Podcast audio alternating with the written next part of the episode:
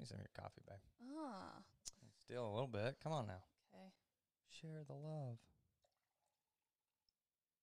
So this is how everything goes with Ethan sharing.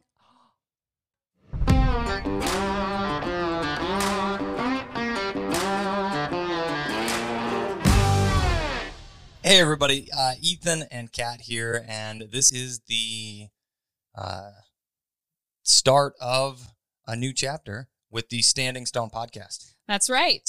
If you guys have been following along with our podcasting journey, you'll know that it started originally with YAWA, which stands for You Ask, We Answer.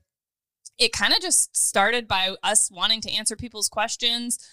We started getting those questions through our social media platforms on Instagram and Facebook, and it really evolved to becoming more than that over the course of 80 episodes. And YAWA, I never thought was going to stick, and it did for very many episodes. And now we've decided to change things up a little bit. Yeah, it just ended up being one of those things where it was like, this is good enough to call it for now. And then it definitely did stick. And it is a big portion of what the old podcast was based around. It was you ask a question, we answer a question. And what we've come to understanding through the evolution is that there are a lot of things that people would, you know, really like to know that we already do know, or have some contacts with some really cool people that we can reach out and have that opportunity to compare, contrast, and spread the wealth of knowledge. Yeah, because that's kind of how the end of the evolution of YAWA kind of stopped, was we started having a few 20, 30 minutes of that beginning talking about a specific topic that we were interested in, and then opening it up to questions. And so we said, hey, let's turn that into its own podcast. And that's where it's going with the Standing Stone Podcast. So for those of you that don't know, or are finding us through one of our different platforms, we wanted to kind of take a second just to mention briefly, we are on Instagram, we are on Facebook, we're on YouTube, Patreon, and we have an online dog training supply store called StandingStoneSupply.com. We've tried our best to maintain the Standing Stone brand in everything that we're doing across the board to make things as unified or uniform, as possible, and easy to find and find, basically. That's it, kind of to keep everything flowing as one thing. So any social platform, well, not any, those are the social platforms we are on. You can find us with Standing Stone or Standing Stone Kennels. Yeah, and that's where we're actually going to have a YouTube channel dedicated to the podcast, because these are going to be longer format videos than our typical dog training videos that we have a channel for. And then this guy, the guy with the pink gun, he does have his own YouTube channel as well. It's been a little lacky lately just because of lack of time to commit, but we should have some really cool stuff opening up this year that's going to make that easier to get back on. Yep, and that's the guy with the pink guns channel. So you can check out all these places. It has a variety of information, whether it's dog related, hunting related, pigeon related, and life related, because this is what we live and breathe, guys. Dogs and hunting and training and business. So today we want to share with you a story of Standing Stone. Once upon a time. All good stories start with once upon a time. Yeah, they've got to. And this is a great story. Except for Star Wars, that started in a galaxy far, far away. We happen to be in this galaxy, so it doesn't apply. There you go. But we want to share with you the story of how we got started, how we got into this. I think people have asked this question a lot, and we've sporadically answered it across other platforms. And we wanted to hit on that today as the intro to the new podcast. So neither of us in this industry, and I think that it's evolving, changing a lot from what it would have been in the past. Dog trainers kind of were grandfathered in. My dad or uncle or grandpa was a dog trainer, and so I decided to do it. There's some form of family connection typically in the past. Now, dog trainers of today, I think, are drastically evolved from that point, and because of the fact that there are so many more resources available. at that point in time, you had an uncle to learn from or a dad or whatever. Now you have a huge variety of different online sources, as well as books and seminars and all those things. You can learn to become a dog trainer from many more sources. But neither Kat nor I grew up in dog training families. Hunting families, yes. And me, even more so different, I didn't grow up hunting. Well, I didn't grow up bird hunting. And the hunting that I did do was with my uncle and grandpa, and it was a handful of times. So I really kind of took to this after high school, even in my early 20s. This is kind of when we really got into... Yeah, that's right. I snagged him and hooked him and reeled him into all things that I enjoyed, which was hunting. I grew up hunting with my dad. We didn't have a dog, though, so it was just me bird dogging it. So you went from Kat the dog to Kat the bird dog to Kat the dog trainer. That's right. The evolution of me. And we would hunt. I started dove hunting. I did a little duck hunting. It wasn't my favorite because I didn't have waders that fit, and I ended up being soaked to the bone and freezing cold every time we went. So it was on my list of not enjoyable hunting experiences. But I did a lot of upland hunting, primarily pheasants growing up in North Dakota, and really enjoyed that with my dad and one of his good buddies, Kent Shimke, that had a lab. So there were times that we got to hunt behind Hershey, and she would make some pretty awesome retrieves and give me a break from having to mark those birds, run them down, find them, that sort of thing. And I've always liked hunting. Met this guy, and he decided he could like hunting a little bit more than he had growing up and just get involved with it more and have more opportunities, I think. Yeah, 100%. So I remember the first time that I actually pheasant hunted ever. It was in Iowa. It was actually with our family. We went to a PA, physician assistant. Is that what that is? So essentially a doctor without the true doctor title, right? I mean, they do a lot, but he was a family friend. I went with him and got the opportunity. I shot a pheasant the first time that I went out, just one, but shot a pheasant. And kind of a crazy thing. We grew up muzzle loaders. So I actually had a muzzle loading shotgun. Yes. You put powder, and then you would put a patch, then you would put a shot cup, then shot, then another patch over the top of it, and load the double barrel of this 12 gauge shotgun that way. And I can remember the bird got up, and I was like, I think that's a pheasant. You know, like that's kind of when you're learning this aspect of things, that's the way it goes. Like, I think that's the rooster, right? You pull up and you shoot. And this big puff of smoke comes out in front of me. And then about the time the smoke clears, I have no idea if I've even hit it yet, right? By the time the smoke clears, I see it kind of wobble, fly, boom, and hit a tree, and then fall down through the tree into the brush.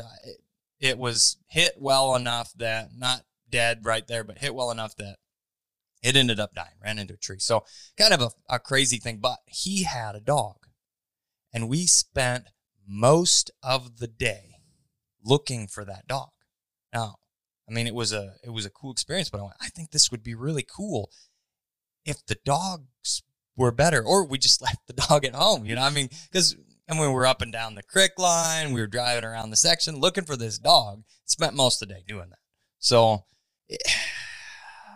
I knew I wanted to do it, but I knew I had to have a better dog than what I got to hunt with the very first day I did it. Yeah, and when I got the opportunity to hunt with our buddy's dog, it definitely made things easier. I wouldn't say had any real formal training, just at-home training, had good genetics, and did her job pretty well. And it gave me a taste for what adding a dog to hunting could offer. It's funny that Ethan mentions the muzzle loading with his first pheasant experience, because that's actually how we met. Muzzle loading and rendezvousing. We like to camp. We love the outdoors. So most people go camping in the summer once or twice, or have camped in their lifetime, right? You know, like camping, you put up tents, you roast marshmallows, or you sit in a camper. This is 100% different than that. Yeah, you're staying in canvas tents and cooking over open fires in fire pits you've dug. You're playing competitions like archery competitions, shooting muzzle loaders, whether those are shotguns, rifles, pistols. There's tomahawk throwing and knife throwing competitions. There's fire starting competitions, cooking competitions. There's almost anything you can think of. Storytelling competitions. We would totally win. We're great storytellers. But I'm an excellent storyteller. But that's where we met. Both of our families, my parents and brother, started rendezvousing when I was in high school. And Ethan had been rendezvousing for a little bit longer than that with his grandparents. Yeah, since a little boy, maybe 10, somewhere in that vicinity. But there are different tiers of this. If you guys are interested in looking it up, at least just doing a quick Google search about what is a rendezvous, there's different tiers. So there's like weekend events, and those are fairly lax. You have a general feel of the event, but people wear tennis shoes and jeans and whatever to, and it's usually just a couple days long. Then they have bigger events that kind of more of a middle road where essentially everything that's visible in camp, on you, everything is supposed to be primitive or appear primitive, being pre-1840s. Now, everybody takes kind of a different approach to that, and there are some stipulations made for, let's say, somebody with some form of need or disability. You know, they need a walker. Well, they've got their walker. You'd put some canvas or leather over to kind of like say you tried, right? But at the same time, we want them to be able to experience that. Everybody does. So it's making some amends, but if you can physically do it, you need to be doing it. The other would be, I would say like black tennis shoes on small children sometimes pass, things like that, or even more elderly that need the extra traction, right? Than wearing a moccasin or leather-soled shoes, something. So that's more the middle of the road where everything visible is supposed to be as close to primitive as possible. No coolers out where people can see them. They cover them, all of this kind of stuff. But then there's the highest level. Taking it to the highest level. And everything is 100% primitive. Like you trek it in on your back. Hardtack and, anything. Bed rolls. There's no air mattress hidden in tents and sleeping bags hidden in tents. You're packing it in. You literally are camping with anything you can carry on you, and everything that you're carrying on you has to be primitive. So tough. And Ethan and I have both done all of those levels. I would say with the kids and the dogs and things, I personally prefer the middle road where there's a few of those modern amenities available, hidden in, the tent or under canvas out in the open. But we've done it all. So we can talk about the experiences of all of them. But 100%. That's how we met. And it was definitely... You'd tell people, oh, yeah, I met at a rendezvous. People would be like, what? What is that? What are you talking about? And it does sound a little strange if you haven't heard of rendezvousing before. But we met at a High Plains regional rendezvous, which is basically 5 states gathering, and it rotates between states. And that's where we met and knew each other, but didn't really... start dating or anything right away. Just hung out in a big group of young people and talked, and he was really quiet. I mean, you can't believe it now, but... Oh, come on now. Anybody who meets me in person knows I'm a quiet individual. I know. It's taken a lot to pull you out of your shell. Uh-huh. I've worked hard. But because I'm not quiet and I don't have a problem talking. So that's how we met, which is kind of... where, like I said, our story starts. And because it was a meeting of different states and different areas, I was actually in North Dakota at the time, going to college. Ethan was in Iowa. And then moved to Kansas, and then moved back up to North Dakota throughout that process of starting to date and then him coming up to college where I was going to school. And then... we got married pretty young. Yeah, and shortly after we got married. So this is the whole deal. I came home from that hunting adventure and was like, Mom, Dad, I want to get a bird dog. I think that's pretty cool. And they said, yeah, that's awesome. As soon as you move out, you can do whatever you want, you know. And got up to college, knew that having a bird dog meant responsibilities, right? Having a dog's a responsibility, but bird dogs are active. You got to have space. And I did not want to have a dog in an apartment. Well, we got married and we started looking and we found a house, put down a deposit. Everything was approved. We had a closing date, all the things. Yep. And then the inspection found some stuff. And then the homeowner was not willing to work with us. Well, in that time period, we went, this will be perfect because we're going to get a dog. And we'll literally have the dog in our apartment for a week before we move. It won't be that big of a deal. Right. And then it became a big deal. It became a big deal because we ended up then living in an apartment for just one more year. Another year, yeah. Roughly. Because even back then, houses weren't easy to find within budgets and constraints and things like that. Our budget was small. Yeah, I mean, we were college students, so pretty small. And we ended up actually reaching out to a trainer for help with Sammy, Crazy Sammy. If you've heard some of our other stories about her, she definitely was a dog that put us through a lot of challenges, cutting our teeth on our first short hair.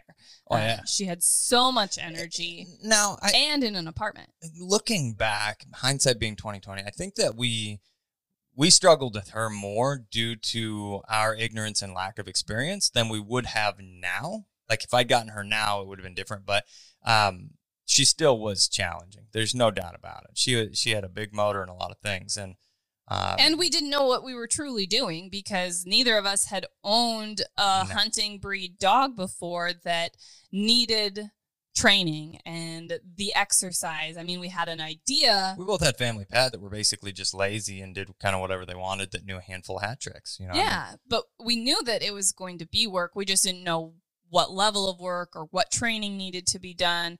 I did not realize the level of pull that a little puppy was going to have trying to take her for walks.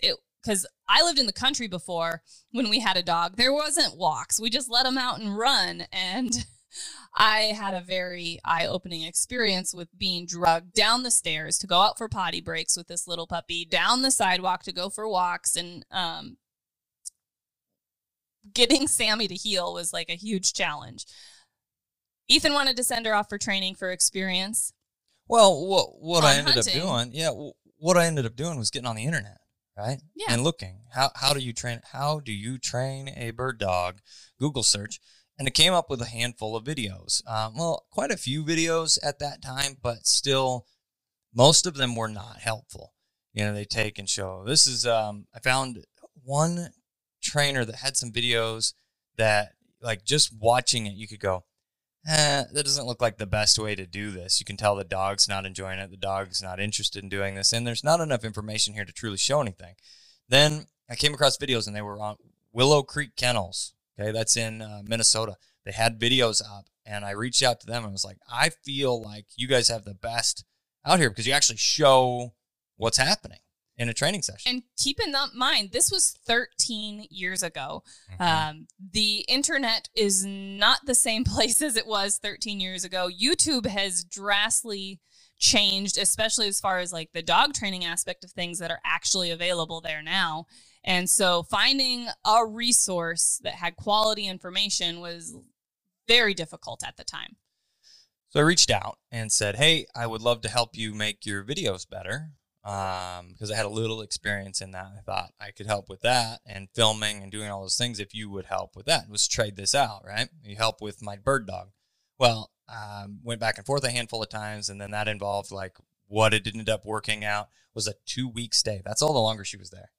Yeah. And it was, and I went down in the middle to visit her because it was so, she was away from me for so long. And I was the complete opposite dog mom because, okay, he was super excited about sending her off and getting some hunting experience and training for that side of things. I was excited to send her off and get a puppy back that had a little more obedience. And I think that both of us had higher expectations for what 2 weeks could accomplish than what really could happen. And dude, it's just unrealistic expectations. That's what I'm saying. Yeah. We had unrealistic expectations. 2 weeks is hardly enough time for a puppy to really actually settle in, show their true personality, and accomplish anything. No. No, no, no. So she came back with a little more exposure. She came back. I mean, she learned some stuff, absolutely. But right, then what we could have done wasn't living in an apartment in the middle of town, and it wasn't enough, right? She needed more. Well, that kind of ended up becoming a full-time job. They said, we want to do more of these things. And that's where I went to work and helped with the video aspect of things and some of the other social media stuff and the website, and updated kind of all of those things, which once it got caught up with, there was less of that. And I scooped poop and fed dogs and helped and tried to learn as much as I could. And in that time frame, we actually lived apart for that because I was working and Ethan was working, and we were trying to qualify to be able to buy a home, and you need work history and all of that. So yeah. I couldn't change jobs and transfer to with him without having that stable work history for the bank. And so we spent quite a few months apart through that process of getting moved and transitioned to Minnesota from North Dakota at the time. After that, I worked there for a few years. You worked there for about 3 years. And once I finally got moved to be with Ethan and my dog, I mean, the real important thing is the dog here, right? But we got to hang out and be together again. I was working not at the kennel at the time, but I would go out and help Ethan with training and the puppies, which was really interesting to me. I liked being involved in whelping those litters. Even though I wasn't working there, I just wanted to observe and watch and learn. And eventually, I mean, small businesses, it's hard. They don't have a whole bunch of positions just to give out willy-nilly to people. But I was able to get a position there, helping with the puppies, learning to train as well, scoop and poop, feeding dogs. You start at the bottom and work your way up if you truly have an interest in learning and training. And so we both were there for a couple, well, me for about a year, Ethan for about 2 years, or 3 years, excuse me. And then had the opportunity to move closer to family. All of my family, majority of my family is down in Kansas, and my uncle owns, at the time owned a couple of grocery stores, owns a few more now. He's done really well for himself that way. And he needed help with the stores. Said, this sounds like a interesting opportunity. The pay was definitely going to be more than what I was making. I was making reasonable, but he, managing grocery stores is a lot bigger deal. And, so we moved down to Northwest Kansas, and after moving. Well, and we were planning on, keeping our personal bird dogs, which we had a couple at the time, and doing maybe a litter, seeing how that went, just kind of small time for ourselves stuff, and working with our own dogs because we did like to hunt. And we realized that we did like to hunt with nice dogs. So we were just going to kind of do it for ourselves. And we didn't stay doing it for ourselves. No, we got an overwhelming number of people that reached out and said, oh, hey, you moved down here. We want you to train our dogs. I'm like, well, I'm not really set up or had planned on doing this, but I guess. So that is what started Standing Stone. And people a lot of times ask, well, how did you come up with the name Standing Stone Kennels? And we had a little brainstorm session. Yep. And we sat and thought, what sounds like a cool name? That kind of ties, that doesn't 100%. And then we did Google searches to see if there were any other kennels or any other businesses or any other things that also had the same name that would make it confusing to find us. Yeah, because even back then we realized branding was important, and being able to find people via the internet is how businesses are continuing to grow. So we're like, well, if we're going to do this, we want the best chance possible to make it successful. And I think that started with having a business name that would be easy to find and not confused with any other kennels that were out there at the time. So that's how we came up with the name. Not super cool story behind it. Not a glamorous story. No, not a super romantic idea. We just started throwing name ideas out there, searching them, and this one felt like it really stuck. Hand me some of your coffee, babe. Ah. Still a little bit. Come on now. Okay. Share the love. So this is how everything goes with Ethan sharing. Oh. That's what I'm saying. That's not even a quarter of a cup that was left in there. Come on now. Okay. You brought yourself a thermos. You brought me like one cup. I asked you. No, I did not ask you. But I brought you a cup. Thank you. Sidetrack story. We were at a training weekend, and we stopped at a steakhouse, and they had a very limited menu. It was literally a prime rib house. There was prime rib in different sizes. Uh-huh. There was a salad, and you could choose ranch or French dressing. Yeah. And there was a baked potato. That was your options. That was the meal. And then they did have cheesecake for dessert. Uh-huh. Heck yeah. So we got each a meal, and we're like, let's share dessert. You remember this story differently. When do I go out of my way to share dessert? I try and share dessert so that I don't need a whole dessert. Yes. So you thought it would be cool to share. And I was like, I'm going to order one for myself. Literally, I took one bite of that cheesecake, and I'm talking with the other people that were at the training weekend, and I go to take another bite, and the thing is gone. Like, literally. This is a big piece of cheesecake, too.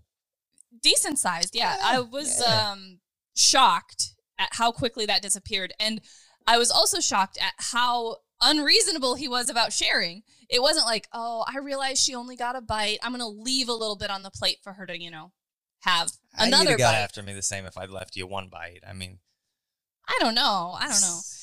We can't share ice cream. We can't share anything because I get one bite and the amount of time it takes him to finish the rest of the things. So we've learned over the last almost 14 years of marriage how to what we can share, which is pretty much nothing, food related.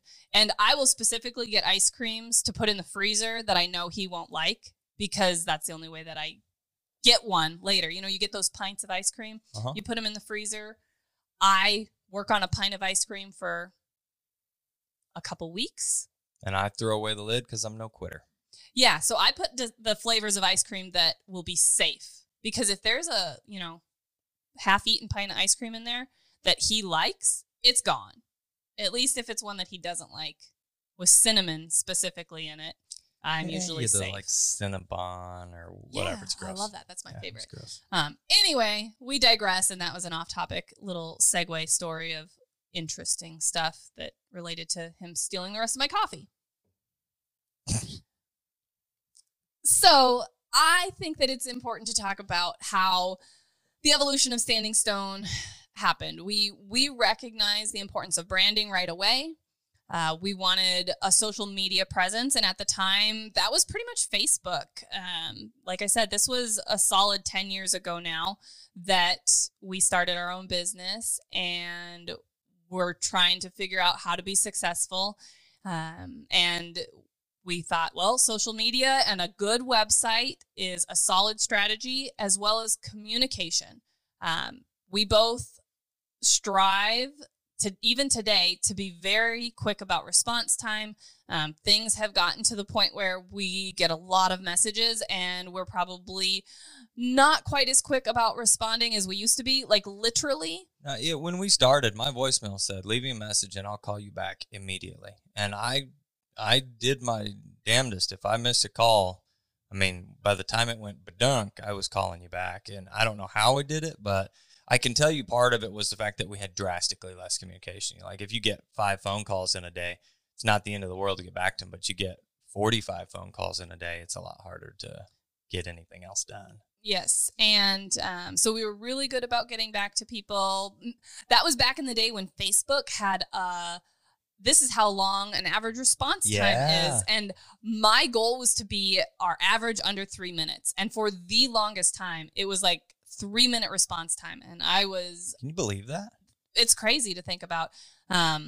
how quickly we were trying to get back to people, email response times, things like that, because we recognized we needed to work hard to get clients and to prove that we were going to be a good place to send dogs, because we were open to communicating with people. We knew that the dogs that they were sending to us were a very important part of their families, and not being able to get in touch with somebody that has your dog for days to weeks makes you feel a little anxious and a little nervous to make sure that everything's still okay.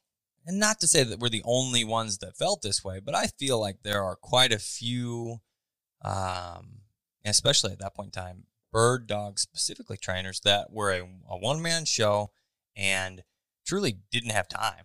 I mean, and that's what it came down to. And they just felt like all these phone calls, all this stuff's bothering me. I've got dogs here. I've got commitments, and there's only so much time in a day. And I will say that at this point with where we're at now, I feel that way sometimes about it. Like, I don't have the time to get back, you know, like, and especially with the two boys, but I do feel bad.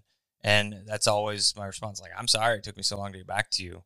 When I email back a day later, or sometimes things get missed and it's like 2 days later, and it's like, I'm sorry, I did not mean to do that. I want you to know that we do care. It's the honest truth. We do care about the communication. We care about the person. And even though at this stage as well, we can't help everybody that reaches out to us. You know, we only have so many training spots. We only have so many, so much availability, and it's tough. Yep, it's a double-edged sword to have people wanting their dogs trained and then us not having availability until a certain point. And some people want training availability sooner, and unfortunately we just can't do that, because we do only take a limited number of dogs in so that we can maintain that high level of quality and standard that we have strove to produce and to make part of the brand our integrity, that we say what we're going to do is what we're going to do.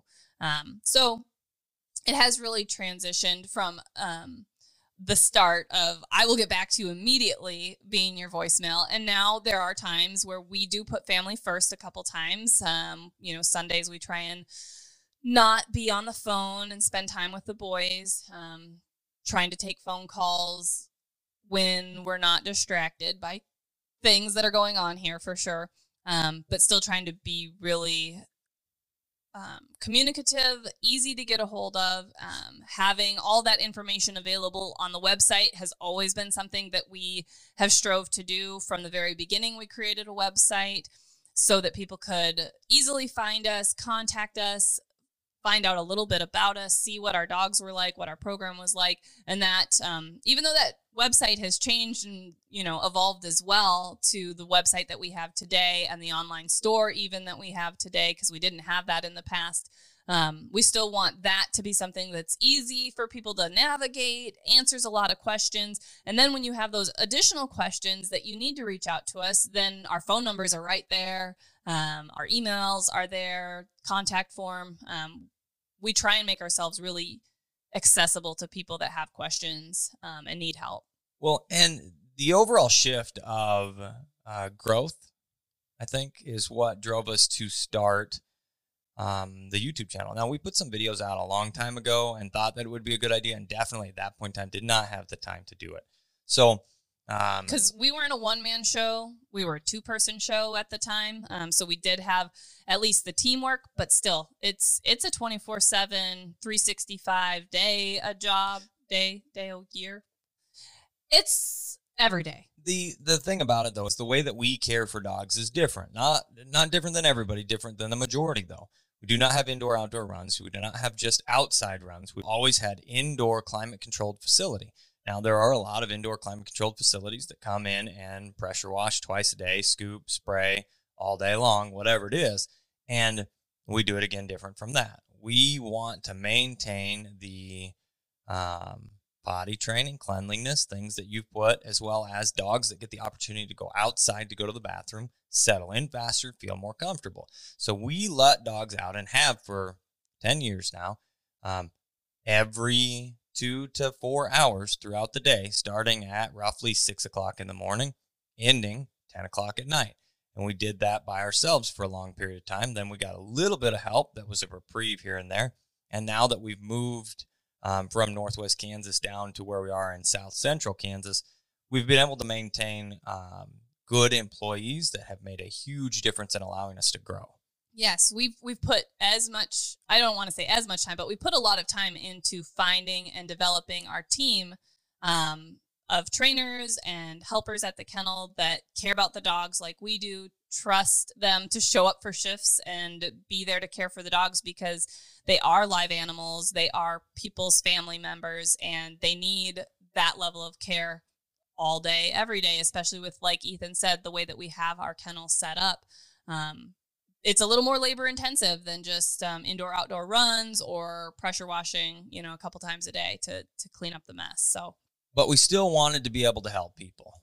We remember where we were at and how lost we were when we started and wanted to provide something that's readily available for folks to be able to do what we couldn't at that point in time, which is have all of the steps to be able to train their dog, but to do it in the form of a essentially real training session. Most of the videos and actual DVDs or VHS tapes, some of them VHS tapes that were converted to DVDs were some of the original videos that I watched. And all of those essentially show a finished dog demoing what you're trying to show them or have already a good understanding. So it's not true learning at that point that you're watching demo, and demo doesn't teach you what to do when your dog doesn't look like the demo dog.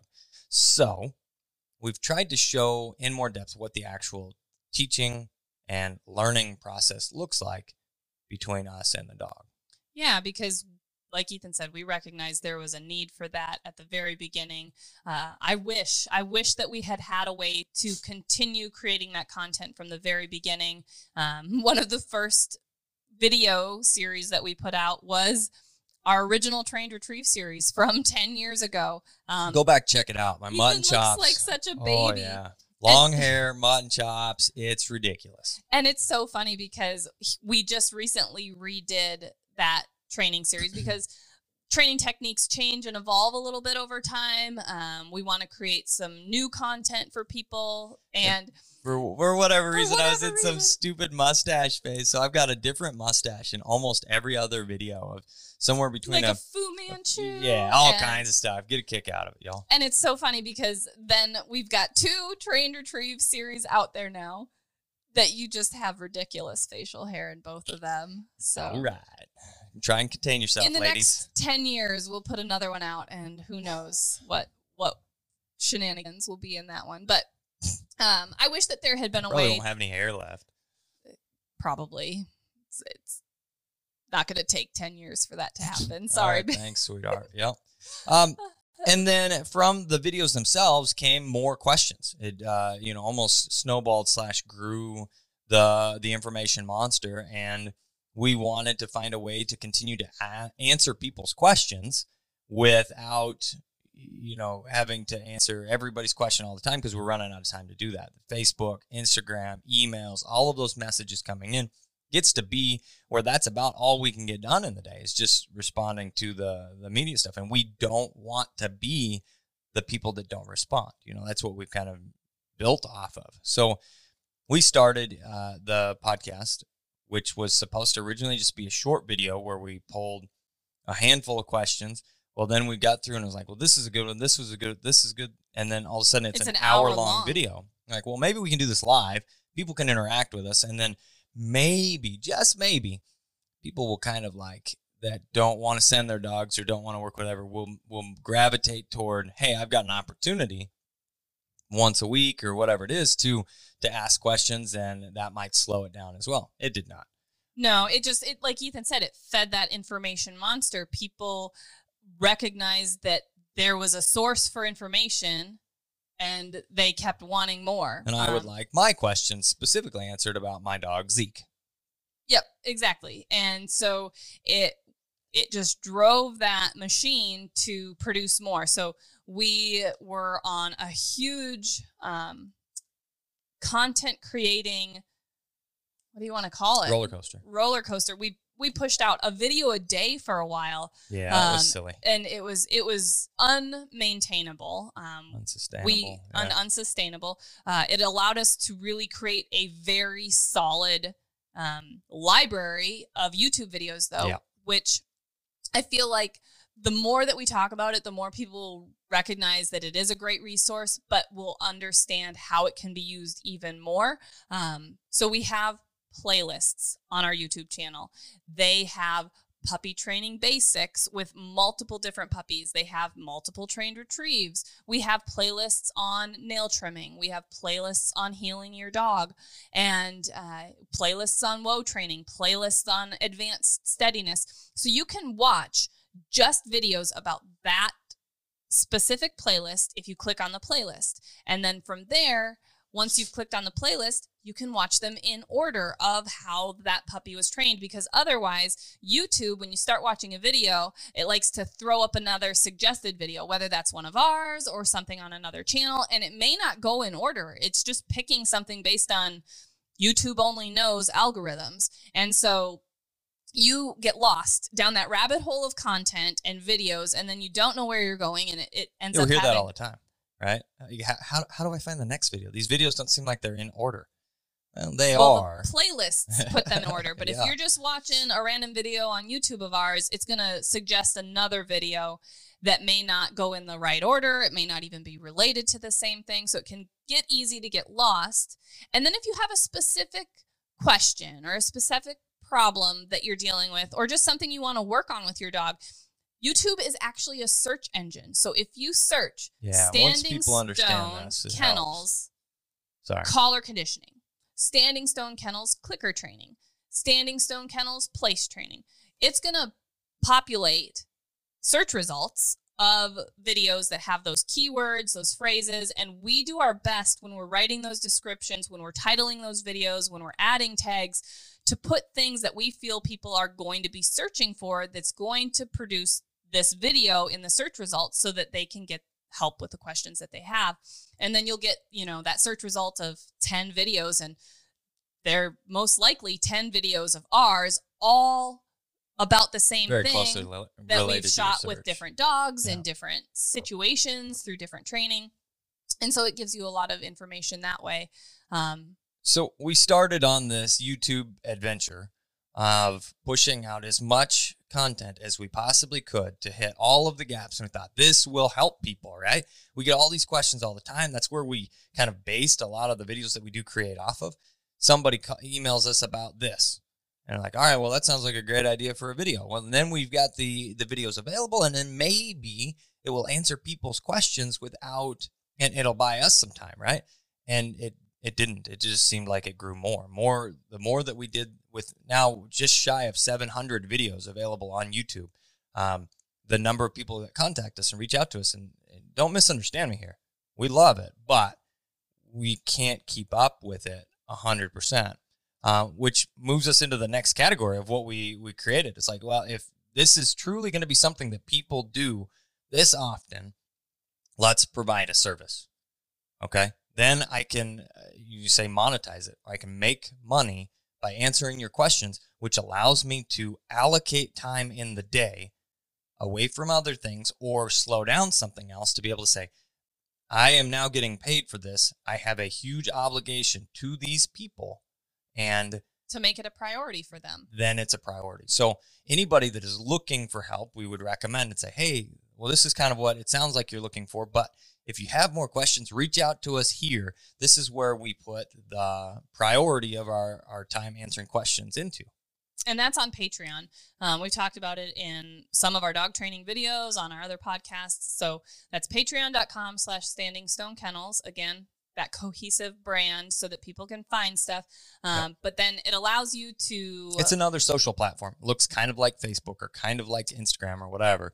But it's set up to be a subscription service. So they take care of all the billing and everything. Yep, which is something that we don't have to think about then. But it allows people to join at the level that fits them, whether they just want to support the free content of the YouTube videos that we put out and these podcasts that we put out, or if they have questions and they want to message back and forth, kind of like Facebook Messenger would be, or if they need additional help where they want us to review videos or set up live video phone call chat consults, basically to help them train their dogs from home, because we've been there where we had this wild and crazy short hair that we had no idea what we'd gotten into, what to do with it. And at that time, 13 years ago, the resources available were so limited. And I signed up for an email list where the folks would send out a video a week, and that stopped after week 3. Like, they just gave up on it and realized they didn't have the time, or all we figured out is to help the puppy learn its name. We need more help. And so we were there. We were on the opposite side of, we needed the help. So we wanted to find a way to continue helping people from home, because not everyone is in a position to be able to send their dog off for training, whether that's to us or another trainer, from a financial standpoint, or, you know, just can't be away from the dog for that amount of time. Or if they want to send them to us, if we're booked out for a certain amount of time, they can at least get a head start on some things from home. And it allows people to join at the level that fits their needs and fits what they want to do. And it ties really well with the free content on YouTube that we've already created. So when people have questions, I can direct them, or Ethan can direct them to specific videos that will help answer those questions for them. We can watch videos of their training sessions, because you would be surprised, even though we say, hey, these are in playlists, hey, you can just search for these videos. People say that they can't find a video on, well, I can't find a video on place training, or I can't find a video on a water introduction. And I say, well, believe you me, I've videoed that one. I know pretty much what it's titled. I know how to find it. I know what playlist, sorry, I hit my microphone. I know what playlist that's in, and I can find it very easily and send you that resource directly in a message. Absolutely. So that is where Patreon started and how it has kind of evolved from where it was at the beginning. And it's going to still continue to be a valuable resource for people that need additional help. We're trying to make things more Patreon specific as well. So giving them early access to some of our YouTube videos that will be out, so they get to see those first, doing our live YAWAs still, even though we're not doing those on YouTube for the public anymore. That's still something that we offer to our patrons so that they can get on, ask us questions. I mean, the first one that we just did with our patrons, it was flooring. It was shocking how many people joined us, had so many questions. It was almost more than our regular lives with the amount of questions that were being asked, and the great questions. Yeah, it was awesome. That we could answer for people. So that's something that we're going to continue doing and offering for our patrons. We're looking at some other webinar. I always say that wrong. Seminar webinars. There we go. That we could offer to patrons only, just to make the value for them even more. Yeah. Think about Patreon as a private club for fans, as well as gets you direct access to us. Yeah. And I would say something that gets overlooked from a resource standpoint is our newsletter. Yeah. We have a monthly newsletter, in case you didn't know. Newsletter. Mm-hmm. And it's only not gone out a handful of times, because usually we're really good about getting it out at the a handful of times in the last like years. Yeah. Like a handful of times over the last 3 years or so. But it gives people upcoming dates and events that are going on. So you kind of get a glimpse at our calendar of some of the things that we want to include you in. Talks about a recap of last month, what's coming up event-wise next month, exciting news, litter announcements, litter pictures, our highlighted videos. Just it's a great additional resource. If you are a fan of our stuff, you want to keep up with what's going on, I would suggest subscribing if you haven't. Definitely aren't getting spammed from us. We send out at a maximum 2 to 3 emails a month. Usually it's just one. The 1 to 2 additional emails will be if there's like some kind of special sale or something happening on our online store. But it's not like I scroll through my junk folder and my inbox and I go, oh my goodness, I literally just got 3 emails from Best Buy today. Oh my gosh, yes. And I'm like, unsubscribe, unsubscribe, unsubscribe. It takes like a month to get unsubscribed from all of these. Yeah, and, so don't feel scared. Yeah, don't feel scared to sign up. You're going to get a maximum of probably 3 emails. And that's part of that's just time constraints, folks. So we don't have time to send you out an email every single day. No, absolutely not. Absolutely not. And then I think that we should just give a little teaser of some of the future exciting things that we have planned for Standing Stone. I dig it. Okay. Well, I'm going to say it. We have hinted at, and we've promised, and we've talked about, and we've mentioned over and over and over and over and over and over the need for a training program, an outline step-by-step training program. And we have run into roadblocks from a time constraint standpoint and trying to figure out the best way to have that training program flow, because like we say in a lot of our videos and a lot of our things, every dog is different. Everyone's goals are different. So putting out a complete training series for everyone that is step-by-step, check these boxes, move on to the next thing, can get a little bit complex, but I think that we worked out a lot of those details, and we want to be able to release our Standing Stone School of Dog Training by June 1st.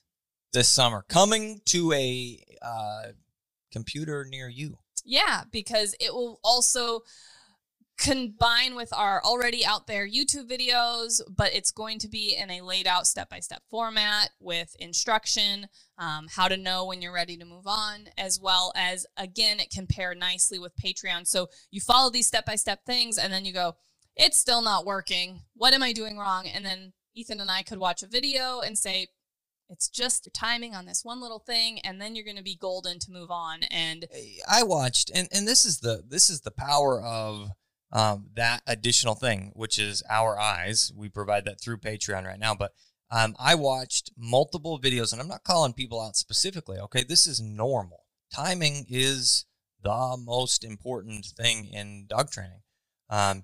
Next to that is consistency. We don't do it the other way around, because if you're consistently doing the wrong thing, it's still bad, right? It's teaching the bad. So timing, super, super important. And I'm watching one of the drills that we do. It's a positive pigeon drill, okay?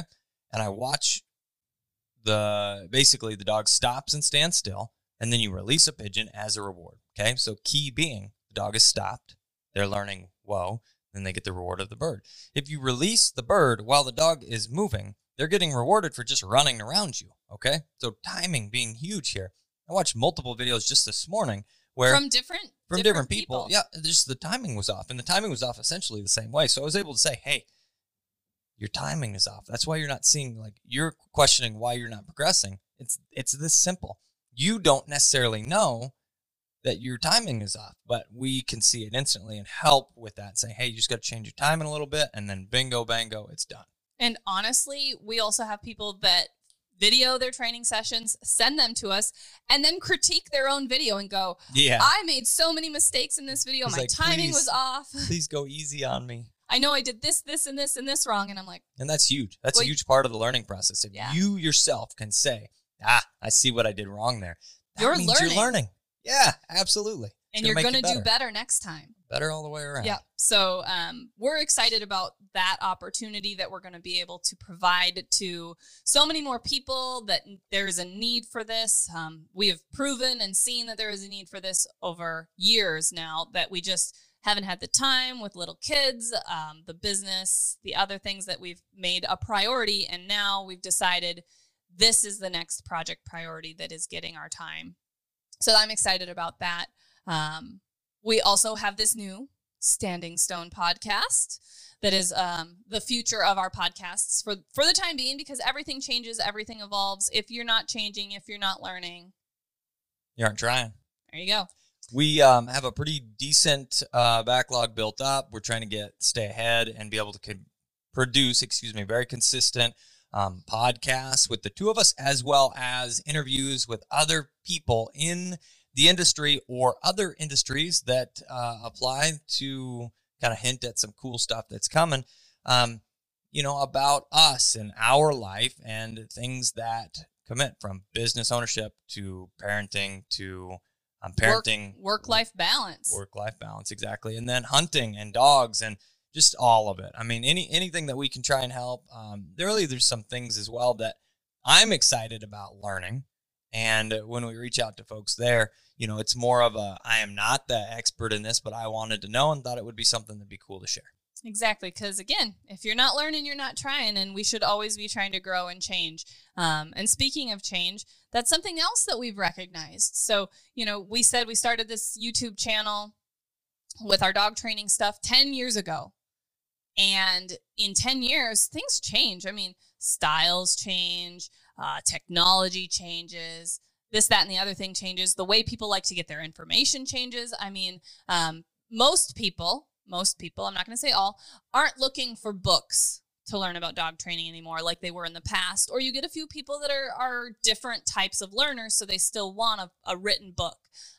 You get people asking for DVDs. Well, those types of things are kind of in the past for the most part, as far as the ways people get their information. How many people watch TikTok and watch reels for these before and afters and these really fast-paced do-it-yourself videos that have all these time lapses and fun quick cuts and stuff? That is kind of the evolution of the videos of YouTube. And so we are going to try and put effort into changing our one-shot wonders, where you get to see it from front to end, to make our videos a little more relevant to the times and the way people want to get their information. And our challenge will be still being able to show realistic training, but include more and include it slightly different. So be looking for a little bit of a change in how we continue to put out content that way. Anything else that you want to throw out there about Standing Stone? I don't think so. I think we covered it. I mean, if you want to know more, reach out to us on one of our social media platforms, from Instagram to Facebook, those YouTube channels we talked about. Join us on Patreon if you have questions or just want to support us and the content that we're providing. Listen to those podcasts anywhere podcasts can be found. The biggest thing I want to say is thank you. Thank you to all the fans. Thank you to the folks that subscribe to our channel on YouTube. Thank you to the folks that have followed us, have reached out to us, follow us on any of the social platforms. All of you are what allows us to continue doing what we love and what we want to be able to do, to live our dream, if you will. So we definitely wouldn't be where we are today without all of you as supporters, fans, followers, and the people that need us to help them. We're doing our best here on the daily to provide to you, give back to those that are given to us, and do it in a way that helps an ultimate goal that we have, which is to help educate people on dog training. So until next time, I'm Kat the dog trainer. I'm the guy with the pink gun. And we'll see you in the next video.